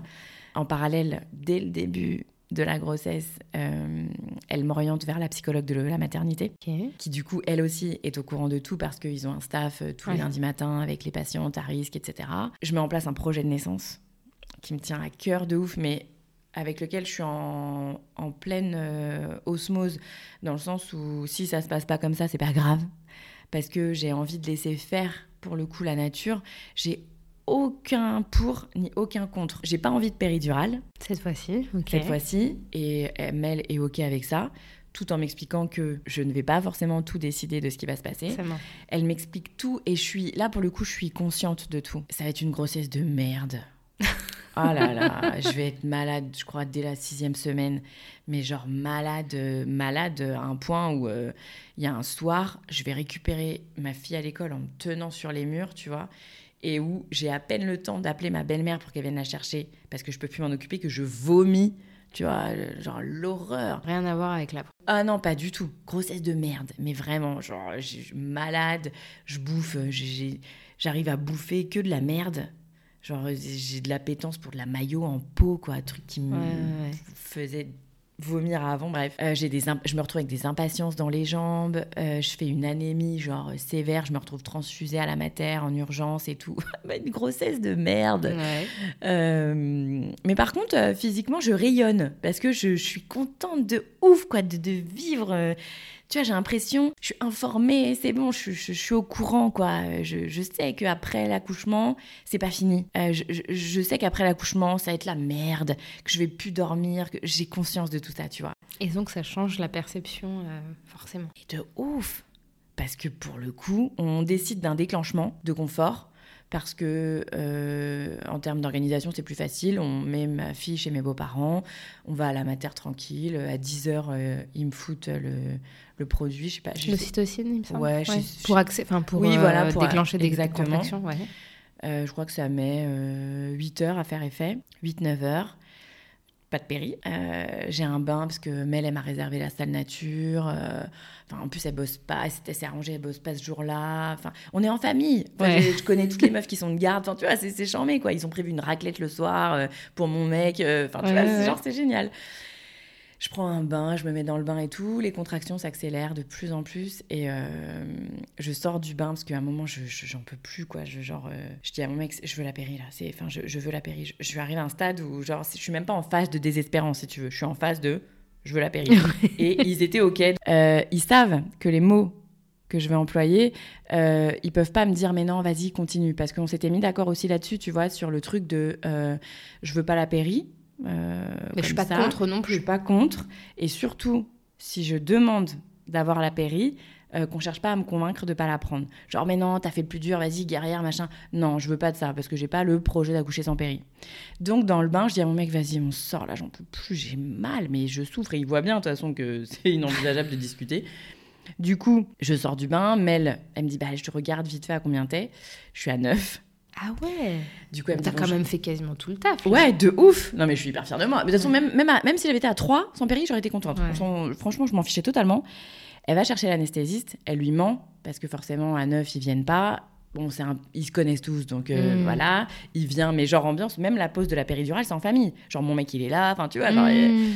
il me pose la péri, ça fait effet vraiment hyper vite, donc ça me soulage quand même Trop la bien. douleur, tu vois, euh, qu'on ressent dans Derrière, le bas-ventre et dans les reins, Et dans qui les est reins. vraiment horrible. Et là, ça pousse. Je sens que ça pousse de ouf, mais euh, Basile, qui s'appelle Basile, euh, descend pas. Et en fait, ça commence un peu à inquiéter, mais moi, je le vois pas, et ça, je, le- je vais le savoir après. Mais son rythme cardiaque commence à vraiment être euh, pas bon. Plus bas que. Ouais. ouais. Il commence à être en souffrance et du coup, euh, Mel me dit, enfin, elle me dit pas, elle dit à l'infirmière, va chercher Laurent. Laurent, c'est le médecin du service. Quand on appelle Laurent, ça veut dire que c'est soit ça part en César d'urgence, soit il y a des instruments.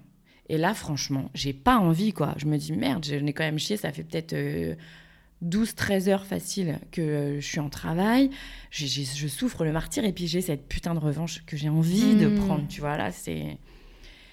Et je, je regarde Mel, je dis, franchement, je pousse, on va tout donner, tu vois. Elle me dit, on essaye, vas-y, il n'y a pas de souci, il faut que tu donnes tout ce que tu as. je te dis pas l'animal que j'ai sorti en moi, mais genre vraiment c'est l'animal qui a pris possession. C'est la lionne.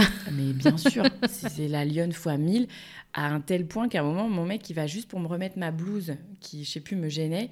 Genre, il passe sa main au moment où j'ai une contraction et je lui a, ah, comme ça, là, de lui attraper avec ma bouche. J'ai envie de le croquer, c'est horrible, tu vois. Et euh, je sens la tête qui sort. Et là, la, la douleur, elle est beaucoup plus grande physiquement que pour ma première. Mais je suis en totale confiance. Mm. Je, limite, je kiffe. C'est très difficile à, à exprimer. ouais, grave. Et elle me dit, là, elle me dit, stop, arrête de pousser, parce qu'en fait, euh, il est coincé. En fait, il s'est enroulé le cordon autour du cou. Ce qui explique la, la descente euh, Exactement. difficile. Et en fait, il l'a pas simplement enroulé autour du cou, c'est un espèce de, gilet en crochet qui s'est fait avec son cordon, donc il est emmêlé de partout. Et euh, ça l'empêche d'une, de descendre correctement, mais en plus, ça va lui faire se bloquer les épaules dans mon vagin. Je te passe les détails de la souffrance à ce moment-là. les épaules, c'est quelque chose. on est d'accord que le vagin n'est pas non plus euh, un puits sans fond. Et en fait, elle va mettre son bras pour... Euh, bah, pour dégager euh, Exactement. l'épaule, quoi. Et en fait, elle est, un peu, elle, est, elle est totalement au courant de mon passif par rapport à la déchirure, par rapport à tout ça. Euh, et en fait, c'est une maternité où ils essayent le moins possible de faire des épisiotomies, mmh. euh, de déchirures, d'instruments, tout ça. Ils sont vraiment euh, physio plus mmh. plus. Et en fait, si tu veux, elle, elle a la technique d'immerger totalement et mon vagin et le bébé et son bras d'huile de pépin de raisin. Donc tout se fait euh, vraiment de manière hyper technique et assez rapide aussi parce que ben, le bébé est quand même en souffrance. J'ai zéro déchirure. J'ai zéro point. La meuf, elle a quand même mis son bras, mon, hmm. petit est resté coincé cette épaule et tout. J'ai zéro. Alors je souffre, c'est une, une, douleur atroce, mais qui dure vraiment quelques secondes. Le temps de la manip, en fait. Exactement. Et là, au moment, je te dis, j'ai cette sensation là, je sens ses pieds, tu vois, parce qu'après, une fois que les épaules sont libérées, flûte, ça, est, tout ça, ça glisse, et je ressens ses pieds, tu vois, qui me quittent là. oh là là, je, et, et, on me le pose sur moi. Et moi qui m'attendais à pleurer, parce que je m'étais dit, c'est bon, tu vois, je suis en accord et tout, je vais pleurer de joie, de... Je pleure pas, j'explose de rire, mais je contrôle pas. Et genre, du coup, tout le monde est hyper. Euh, parce que c'est pas un petit rire, genre, oh merci. C'est genre vraiment. Et pour le coup, quand je rigole, j'ai un rire qui passe pas inaperçu, euh, hélas.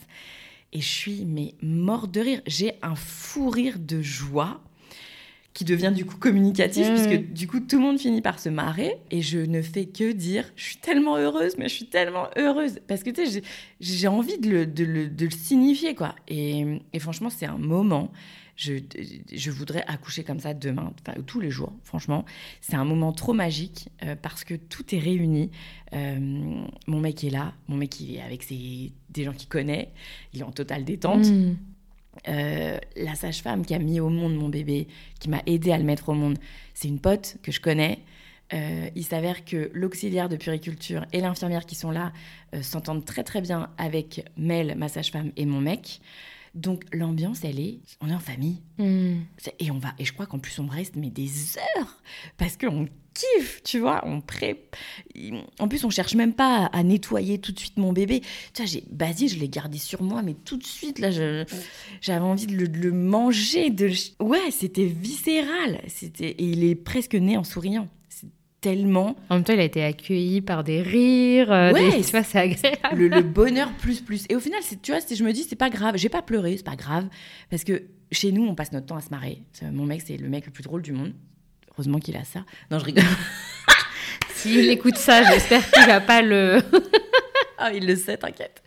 Mais, euh, mais c'est trop bien. Et on avait promis à notre fille que ça sera la première de tout notre entourage familial et amical à le voir. Et du coup, on l'a appelé en FaceTime. Euh, et donc, on a appelé mes beaux-parents et ils avaient ordre de pas avoir de pas avoir l'écran sur eux ok pour pas voir Basile avant Paula. Ah. Donc elle avait le téléphone, elle, et du coup elle a été la première à le voir. Elle a pleuré. Oh, c'est trop Elle était, mais en fait, on, on pensait pas que ça allait être à ce point. Euh, quand on lui a annoncé que j'étais enceinte, on lui annonce dès que j'ai fait mon écho des trois mois. Et elle nous dit tout de suite euh, Mais c'est trop bien C'est sa réaction première. C'est genre, euh, on n'a rien du tout induit ou quoi que ce soit.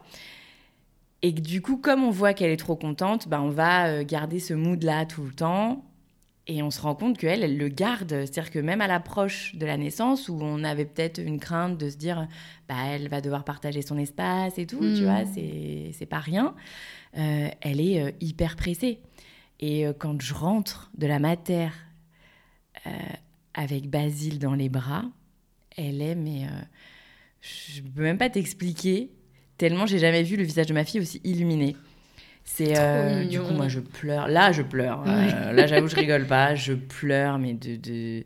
je me dis mais comment c'est possible de, de, de, ressentir ça? C'est un sentiment que je connaissais pas. Tu vois l'amour qui peut exister mm. entre euh, entre un frère et une sœur et encore aujourd'hui. Et donc, quand j'accouche, elle est en FaceTime et elle est trop heureuse. Et quand elle le rencontre, elle est trop heureuse. Et tu vois, même aujourd'hui, 19 mois après, elle me dit, la première fois qu'elle me l'a dit, Basile avait un an. Euh, je venais de les coucher les deux. avant que je sorte de la chambre, elle dit Tu sais, maman, merci beaucoup pour euh, le, cadeau que tu m'as fait parce que c'est le plus beau cadeau du monde. Et alors là, je chiale. Ah, tu m'étonnes. Tu vois, du haut de ses petits. Tu as du haut de son petit 1m20, son petit gab là de crevettes et tout, elle te sort, euh, c'est-à-dire qu'elle est capable de te dire quoi couper, quoi couper. Et derrière, elle te dit J'aime tellement mon frère, maman. Et là, tu, tu tu face à des, sensations qui sont inégalables en fait. Puis là, t'as l'impression que vous êtes tous alignés en fait. Vous êtes tous ensemble, c'est la team, au complet. Mais grave. Et en plus, ce qui est magique, c'est que euh, même quand moi je suis saoulée, tout le monde est saoulé en même temps que moi. et ça, c'est charmé. tu vois, parce que mes enfants sont relous, hein, comme tous les enfants du monde. Mais du coup, bon là, euh, tu n'es que euh, bonheur, volupté, gratitude, et c'est tant mieux parce qu'on a l'impression que c'est un happy end, et ça l'est en fait. Ça l'est, ouais, clairement. Sur en tout cas un bon chapitre de ta vie de femme et de mère. Euh, mais je sais qu'on a abordé d'autres sujets euh, en off qui sont quand même tout aussi importants euh, et qui se regroupent avec le postpartum parce que le postpartum c'est pas juste l'accouchement et éventuellement les, les mots qu'il y a dans les semaines et les mois à venir. Ça peut impliquer toute la vie de famille. comment se passe la vie à quatre bah, au fil du temps, au fil des mois? Parce que là, ton fils a 22 mois, 18 mois? 19. 19 mois, donc bientôt deux ans. C'est aussi symbolique. Ça permet de faire un, un petit récap. Euh, comment tu vis tout ça avec ton conjoint de Et tes enfants aussi De manière générale, euh, bien. En revanche, euh, ma position face à la vie à quatre, elle, évolue et elle a beaucoup évolué. C'est-à-dire que quand je suis rentrée de la maternité, les neuf premiers mois, c'était que du bonheur. Vraiment que du bonheur. J'avais mis en place un système de, de Nutella euh, pour tenir la nuit. C'est-à-dire que je mangeais du Nutella en préparant le biberon, parce que j'ai arrêté d'allaiter, euh, il avait euh, deux mois. Et ça me faisait tenir, ça me rendait hyper joyeuse. Donc pendant neuf mois, j'ai bouffé du Nutella. J'ai ingurgité 35 kilos de Nutella. Ça m'a bien fait tenir. ça m'a bien fait grossir aussi, mais ça, c'est pas grave. Et, du coup, c'était que du love. Mais vraiment, only love, tout le temps, tout le temps, tout le temps, tout le temps. Et puis, vers 10 mois, 11 mois, euh, forcément, mon fils euh, grandit.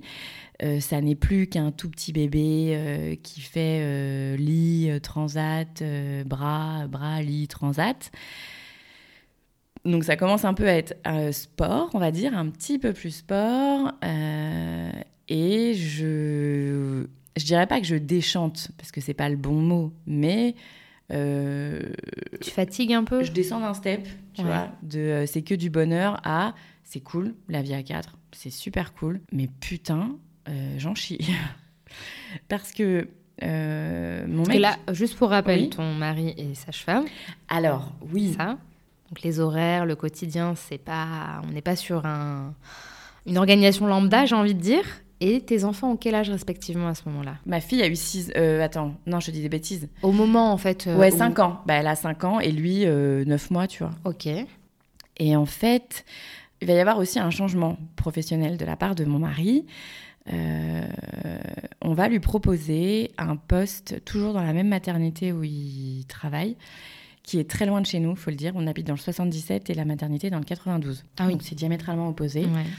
Euh, et on lui propose en fait de passer euh, cadre de santé dans le service dans lequel il bosse, donc euh, pour s'occuper de l'équipe des sages-femmes de nuit, la salle de naissance plus, plus largement.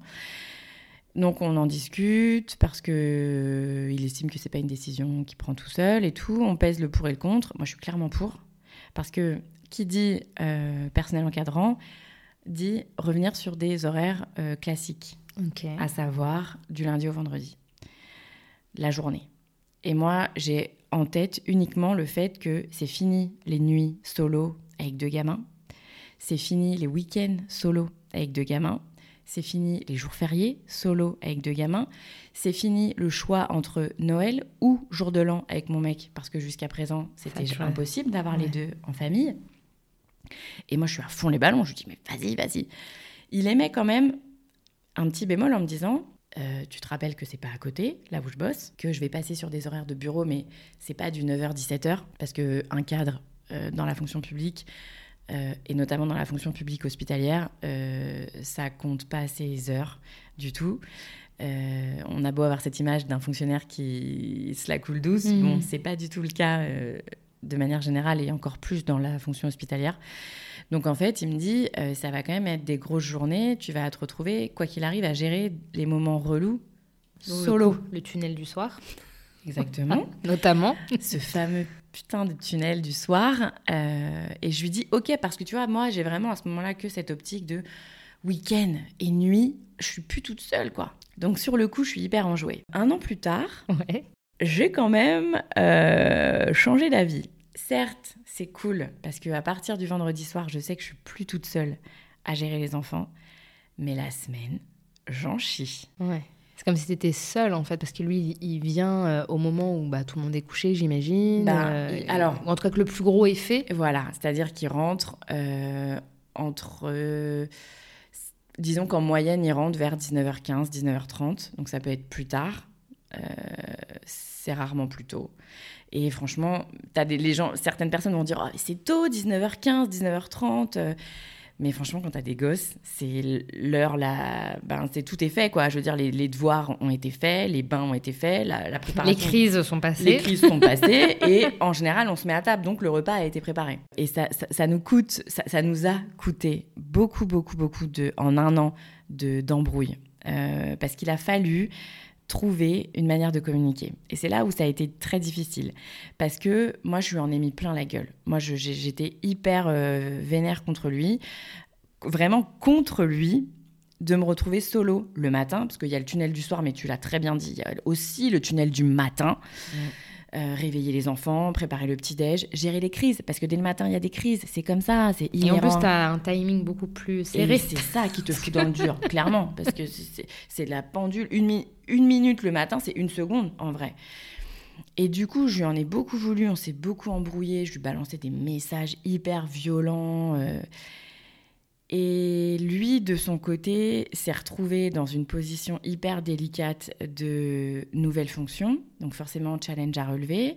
Faire ses preuves. Faire ses preuves dans un domaine euh, pour lequel il était vraiment novice. Euh, il n'a jamais été personnel encadrant, donc ça s'apprend. Il a dû vraiment, euh, l'expression faire ses preuves prend tout son sens parce que pendant un an, il a été cadre faisant fonction. C'est-à-dire qu'il n'avait pas le statut. Hmm. Donc il fallait vraiment prouver que la direction avait eu raison de lui mettre ses missions entre ses mains. Donc il se retrouvait avec le stress du taf euh, et le stress de je vais rentrer chez WAM, ma meuf va me faire la gueule, je vais m'en prendre plein la gueule, il va falloir. Donc ça a été pendant quelques mois hyper compliqué. Il y a eu euh, risque de rupture entre nous deux parce qu'on n'arrivait pas à communiquer. Et parce que moi, de mon côté, je prenais pas en compte euh, sa situation et que lui prenait pas en compte la mienne. Ce qui s'est passé, euh, c'est que euh, il y a quatre mois, à peu près, tu vois. Je lui ai dit, je te quitte, sans réfléchir. j'en pouvais plus. Allez, salut. Ouais, j'étais au bout du bout. J'avais dû enchaîner, tu vois, une, une, soirée avec les gosses où ils avaient été infernales, mm. où moi, j'avais pas su gérer. Je m'étais mis en difficulté toute seule, tu vois. Je suis capable de faire ce genre de truc. Préparer un repas à 18h30, typiquement, tout fait maison, alors que clairement, c'est pas du tout le bon moment. Et je lui ai dit, j'en ai marre, je te quitte, j'en peux plus, de toute façon, je suis solo avec les gosses, t'es jamais là, tu me soutiens pas. Mais vraiment, je lui ai, je lui ai reproché, je pense que j'ai même pu lui reprocher la Seconde Guerre mondiale. Clairement, on était parti là-dessus. Et en fait, il a eu une réponse, je m'y attendais pas du tout. C'est-à-dire qu'au lieu de, d'être vénère et de me dire, euh, tu sais, de m'envoyer chier, pareil. Il m'a dit mais non, euh, non en fait, on peut pas se quitter. C'est, c'est, on, là, on se quitte pas pour les bonnes raisons. Il a eu la lucidité de. Il a eu la lucidité de et du coup à la réception de ces messages, parce qu'en vrai, il voulait pas qu'on se quitte, pas parce que il remettait en cause ma, mon avis, pas du tout. C'est juste qu'il m'a dit c'est pas les bonnes raisons. On a encore, il faut qu'on discute. On peut pas hmm. juste, ça peut pas se terminer comme ça. Ah oh, putain, on a discuté, je te dis a été une thérapie. Euh. Mais parce qu'en plus, pour le coup, il a, il a plein de défauts, il est chiant sur plein de trucs mais il est hyper ouvert au dialogue. Et il a ce truc de j'ai envie de comprendre, et, si c'est possible, on peut s'arranger. On a mis à plat, ça nous a pris une bonne semaine, tu vois, à vider notre sac sur plein de trucs. Euh, sans, sans essayer de faire plaisir à l'autre, tu vois. On a voulu être hyper cru l'un envers l'autre sur tout ce qui nous est chier au quotidien. Mm. Et ça m'a permis, moi, de comprendre euh, que j'étais pas la seule à en chier, en fait, et que quand euh, il se tapait deux heures de bouchon pour rentrer le soir, c'était pas forcément un kiff pour lui. C'était pas la Dolce Vita de son côté non plus, en réalité. Exactement. Qu'il fallait aussi prendre en compte sa, nouvelle situation professionnelle. Euh, et lui, en fait, il a aussi pris en compte le fait que je, puisse être à bout et que me retrouver toute seule en étant à bout, c'était hyper difficile. Euh, du coup, il a je, je, te dis pas que tout a changé, hein, parce que c'est pas le cas. Et parfois, tu peux pas changer les choses, en fait. Euh, tu vois, il y a beaucoup de gens qui disent, euh, parce que souvent, moi, je mets mes états d'âme sur les réseaux, tu vois, c'est un peu mon journal intime, et je reçois des fois des messages de, mais si tu fais ci, si tu fais ça, peut-être que ça sera comme ça. Tu vois, fais ci, fais ça, ça va changer. Mmh. En fait, non. Parfois, tu peux pas changer. Parce que mon mec, il travaillera pas moins, c'est comme ça. Euh, et heureusement, il est heureux dans son taf. Franchement, c'est génial, tu vois. Euh, en revanche, euh, il a appris à me soutenir, même à distance. Hmm. Euh, oui, à prendre en compte bah, tes difficultés. Exactement. Rien que moralement, quoi. C'est ça. C'est-à-dire que tous les matins où il n'est pas là, quasiment tous les matins, tous les soirs où il n'est pas là, quasiment tous les soirs, il m'inonde de messages, de bon courage, je suis avec toi. Surtout, hésite pas, si tu as besoin, tu m'appelles. Ou... Et ça m'est arrivé de l'appeler, tu vois, d'être en PLS total, mais juste de l'avoir au téléphone. Et euh, Tiens-moi. Ouais, de ouf. et il me dit franchement, je suis désolée de pas être là, mais t'inquiète, euh, ça va le faire. Euh, il m'a même, il s'est même mis en télétravail il y a pas si longtemps quand mon fils a été malade. Enfin, notre fils a été malade. Il y a plein de petits trucs qui changent la donne en fait. Ouais. Alors c'est du taf au quotidien, c'est sûr. Mais en fait, ça nous a permis de remettre en perspective nos situations de parents. Parce que on est devenus parents des mêmes enfants, mais pas du coup dans les mêmes conditions. Moi, je suis devenue en chômeuse en reconversion professionnelle, lui travaille, de facto, j'ai plus de temps pour m'occuper effectivement de, des enfants, de la maison. Mais lui, même en travaillant, a réussi à prendre en compte le fait que j'ai besoin de temps pour mes projets, pour souffler, et ça devient de plus en plus fluide rien n'est jamais acquis. Je passerai toujours mon temps à lui chier à la gueule quand je serai en SPM. C'est comme ça. Euh, lui sera toujours vénère quand je lui ferai des reproches. C'est comme ça. Mais c'est normal, c'est humain. Au moment, maintenant, vous avez une dynamique plus saine. Clairement. Mais Où chacun va dans le sens de l'autre. Mais totalement. vous faites équipe. Au final, la vie à quatre, euh, ça nous a hum, encore plus fait grandir en tant que parent. Je dis pas qu'il faille un nombre exact d'enfants pour ce. C'est propre à chacun. Exactement, c'est propre à chacun. Mais on n'est clairement pas les mêmes parents que quand notre fille est née. Moi, je suis pas la même maman. Mm. Mon mec, c'est plus le même papa. Mais on n'est surtout pas le même couple.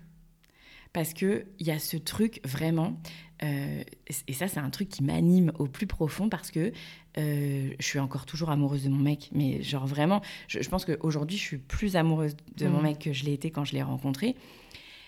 Pas parce qu'il est devenu plus beau ou, parce qu'il gagne plus d'argent, mais parce qu'en fait, au quotidien, on a cette envie de se rendre heureux. Et de travailler ensemble. Ouais! Et, ça, c'est franchement, ça, ça a des répercussions de ouf dans notre famille et dans notre vie à quatre. Parce que lui a appris à lâcher un peu prise sur certaines choses. Il y a des miettes par terre, maintenant il s'en fout, parce qu'il est très maniaque. Et moi, euh, à l'inverse, j'ai appris à, moi aussi de mon côté, lâcher prise, mais à prendre en compte son rôle de papa. Hmm. Euh, alors, moi qui suis féministe euh, dans l'âme, j'ai tendance à souvent mettre les hommes de côté, pas volontairement, mais parce que je suis centrée beaucoup sur les femmes et sur les enfants. mais j'apprends aussi... À laisser une part importante Je dirais pas laisser, mais à accepter ouais. qu'il est son rôle euh, de papa dans mon rôle de maman. Dans le sens où j'ai pas toujours raison. Ça, c'est hyper dur pour moi. Parce que... Et en fait, je le reconnais. Et grâce à lui, parce qu'il me le dit, tu vois, il, il arrive à avoir cette manière de, de dire les choses euh, qui te font réfléchir, même si tu n'es pas d'accord avec lui. Hmm. Et tout comme lui, il arrive à me dire, euh, ouais, t'as raison. Et parfois, le simple fait de montrer à l'autre euh, qu'il a de la valeur pour toi sur ses propos, sur ses idéaux, sur ses façons de faire, ça peut, franchement, ça peut changer la donne de ouf. Et, aujourd'hui, on est une putain d'équipe. Franchement, tu vois, euh, c'est plus, pour moi, une équipe, c'est euh, un peu plus qu'une famille. Le mot famille, aujourd'hui, il est hyper galvaudé, je trouve. Mais on est une équipe parce qu'on va tous les quatre dans un seul but, c'est d'être heureux, mais individuellement mmh. et ensuite et ensemble, en groupe. Et ma vie, je la kiffe de ouf. non, mais vraiment. Ça fait plaisir d'entendre ça, vraiment. Donc je te demande pas comment tu vas là, tu kiffes. Non, mais ouais, c'est pas facile tous les jours, vraiment. Et il y, a des jours où je vais pas bien du tout euh, parce, que, parce, que, parce que moralement c'est dur d'être une maman. Il euh, y a des jours où je pleure vraiment euh, de tristesse quoi c'est pas faké du tout il y a des jours où j'en peux plus de mes gosses il y, a, il y a des jours où j'ai la flemme. En fait, c'est ça. Il y a des jours où j'ai la flemme d'être une daronne. Et ça, je pense que c'est vraiment l'expression qui me valent. j'aimerais choisir. Euh, je peux me reposer ou aller les chercher à l'école? C'est ça. les coucher ou lire un livre? C'est tellement ça. T'inquiète pas, je pense que beaucoup se, se reconnaîtront. Mais oui. Mais la différence par rapport à quand ma fille avait 19 mois, parce que beaucoup, je fais beaucoup de parallèles euh, en ce moment, c'est que quand elle avait 19 mois, j'allais pas bien tout le temps et je savais pas ce que c'était qu'elle bien. Aujourd'hui, quand je suis pas bien, j'accepte totalement d'aller mal. Je le dis, je le hurle, même je le dis à mon mec, je fais franchement, je vais pas bien là. Parce que je sais qu'en fait, euh, après, ça va aller. Ça change tout pour moi, vraiment. Enfin, ça paraît très con dit comme ça. Non, mais, mais ça change tout de savoir que je vais aller bien après. Et qu'il y a du bon, même quand euh, tu as ah, des périodes de moins bon, il y a forcément du bon qui ressurgit. après, les réseaux m'aident beaucoup, je vais pas te mentir. Dans chaque galère que je fais, que je subis, que je traverse, je me dis, ok, le prochain poste, ce sera ça, c'est cool, ça va vider mon sac. Donc et puis on échange entre nous. Enfin, il y a une petite, euh, un petit euh, un microcosme, tu vois. Euh, de ouf. parentalité, maternité, où chacun se dit, ah, parce que souvent tu commandes des stories que je mets, tu dis, oui, oui je le vis. Mais oui. Forcément, on se sent moins seul. Et, et quand tu te sens moins seul, franchement, le fait de se sentir moins seul, ça fait, ça fait beaucoup, beaucoup, beaucoup, beaucoup, beaucoup. Et en plus, tu arrives à, je pense qu'au fur et à mesure du contenu que tu publies, je dis toi ou plein d'autres gens, mhm. mais tu fédères des gens qui plus ou moins pensent comme toi. Et donc, euh, sans forcément être d'accord tous les jours sur tout ce qu'on dit ou ce qu'on publie, euh, ça génère un, soutien hyper important.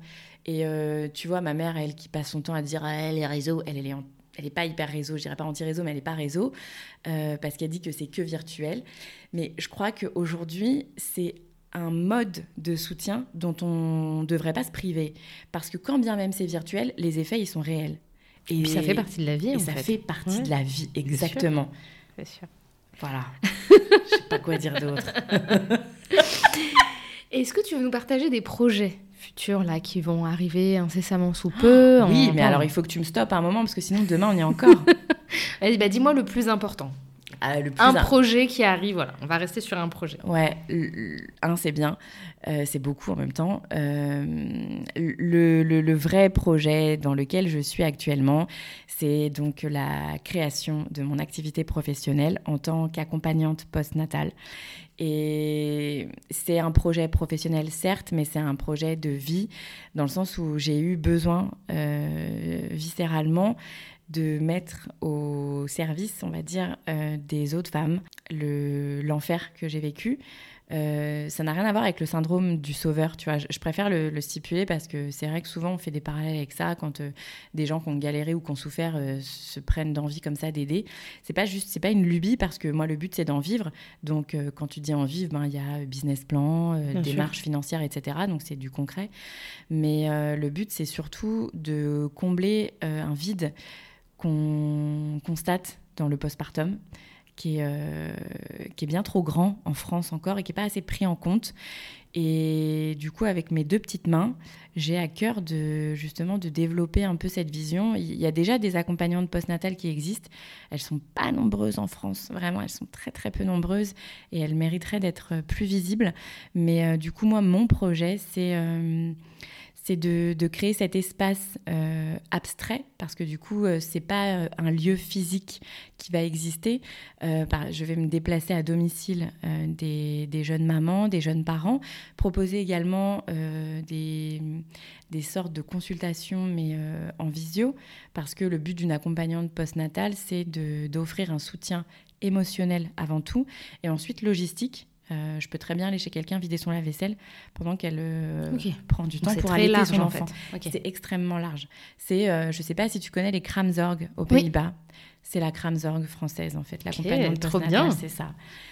c'est pas encore reconnu par l'État malheureusement, mais à force de personnes, je pense comme moi, ça va le devenir dans quelques années. Et, et c'est mon projet de, de toute ma vie aujourd'hui. Eh bien écoute Laurie, merci beaucoup pour ce partage d'expérience euh, aussi utile qu'intime. Et euh, enfin, moi, ça m'a beaucoup touché, hein, forcément.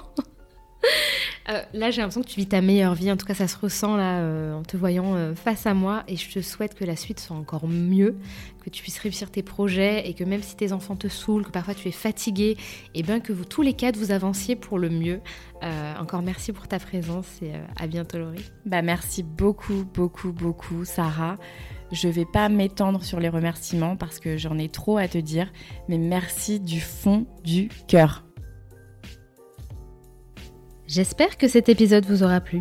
En attendant le prochain témoignage, je vous invite à me suivre et à me soutenir sur mon compte Instagram, mon postpartum tout attaché, pour rester au courant de mes dernières actualités. Prenez soin de vous et à très vite.